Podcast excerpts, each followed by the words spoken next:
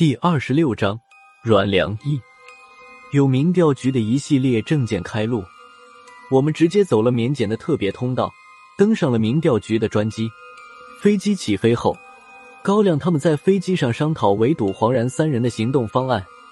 期间，于果主任不止一次提出想来我们这边，帮我们消灭撒旦的朋友那只叫做芬里尔的巨狼，都被高胖子拦住了。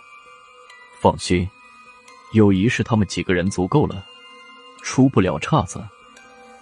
郝文明本来也想开个小会，商量一下消灭狼群的细节，因为会有当地驻军参与进来，最后只总结出一个字：打。至于怎么打，到时候再说。我们在飞机上换好了军装，换好衣服后，孙胖子还在旁边不住的点评说道：“好头，不是我说你。”你这是怎么混的？这么大的岁数才混了一个上尉，撑死了也就是个营级小干部。你这岁数的营级小干部，没几个人会信吧？就没有官再大一点的吗？杨军，你这白头发戴什么帽子都挡不住了。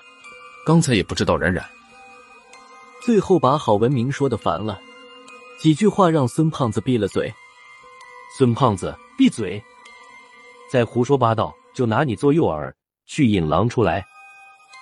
五个小时后，飞机降落在伊犁哈萨克自治州的伊宁机场。不知道我们的运气是好还是坏，飞机刚刚停稳，天空就飘起了雪花，而且有越来越大的趋势。只是一会儿的功夫，整个伊宁机场都是白茫茫的一片。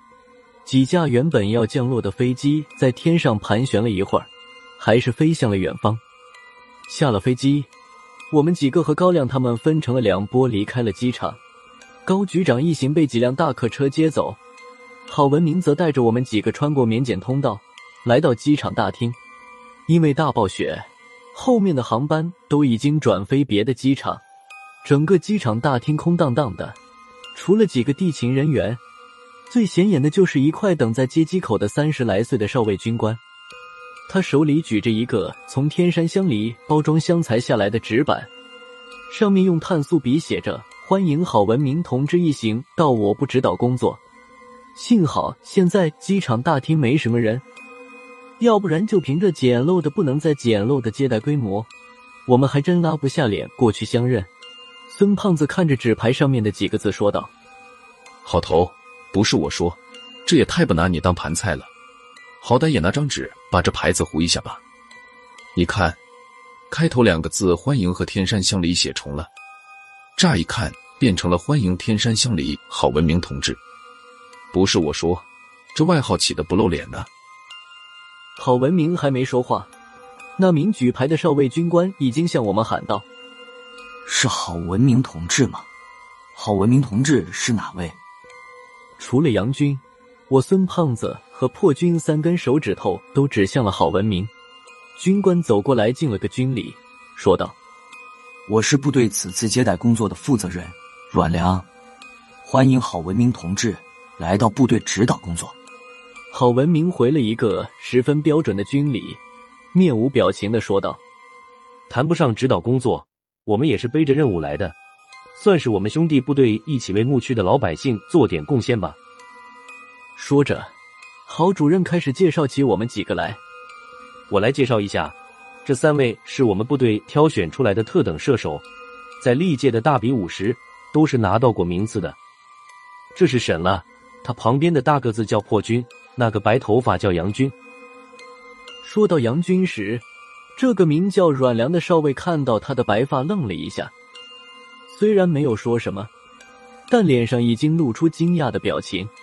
郝文明替杨军解释道：“他是病理性白头发，杨军同志小时候生了一次大病，病好了之后就这样了。”之后他又介绍到孙胖子，说道：“这位是自治区林业警察局综合执法大队的孙德胜孙队长，他也是为这次狼灾的事件来的，正巧和我们搭乘了同一班飞机。”孙胖子嘿嘿一笑，说道：“我是来学习的，不是我说。”到了真动手打狼的时候，你们别算上我。阮良当成孙胖子是在客气，他也没在意。转脸对郝文明说道：“我们首长交代过，郝文明同志到了之后，对付狼灾的任务就交由郝文明同志指挥。”郝文明也不客气，直接点点头说道：“那就不废话了，我们直接去现场，有什么话等到了现场再说。”出了机场，外面已经是白茫茫的一片。阮良开过来一辆老金杯面包车，也没有心思看外面的雪景了。眼看天就要亮了，除了杨军之外，我们几个都抓紧时间在车里眯了一会儿，也不知道睡了多久。等睁开眼睛时，雪已经停了，天色早已大亮。透过车窗看出去，外面一片雪白，根本分不清这是在什么地方。小沈同志，你可算睡醒了。孙胖子在我后排呵呵的笑道：“不是我说，还以为你高原反应，正愁是不是该给你找个氧气袋吸吸呀。”我将车窗摇下来一点，呼吸了一口外面冰冷的空气，脑袋顿时清醒了很多。郝文明和破军早已经醒了，他俩正在向阮良询问狼灾的情况，而杨军不知从哪里变出来一本百科全书。正一页一页慢悠悠翻看着，我对孙胖子说道：“大孙德胜，我们这是到哪里了？”话说出口，我才觉得问的多余。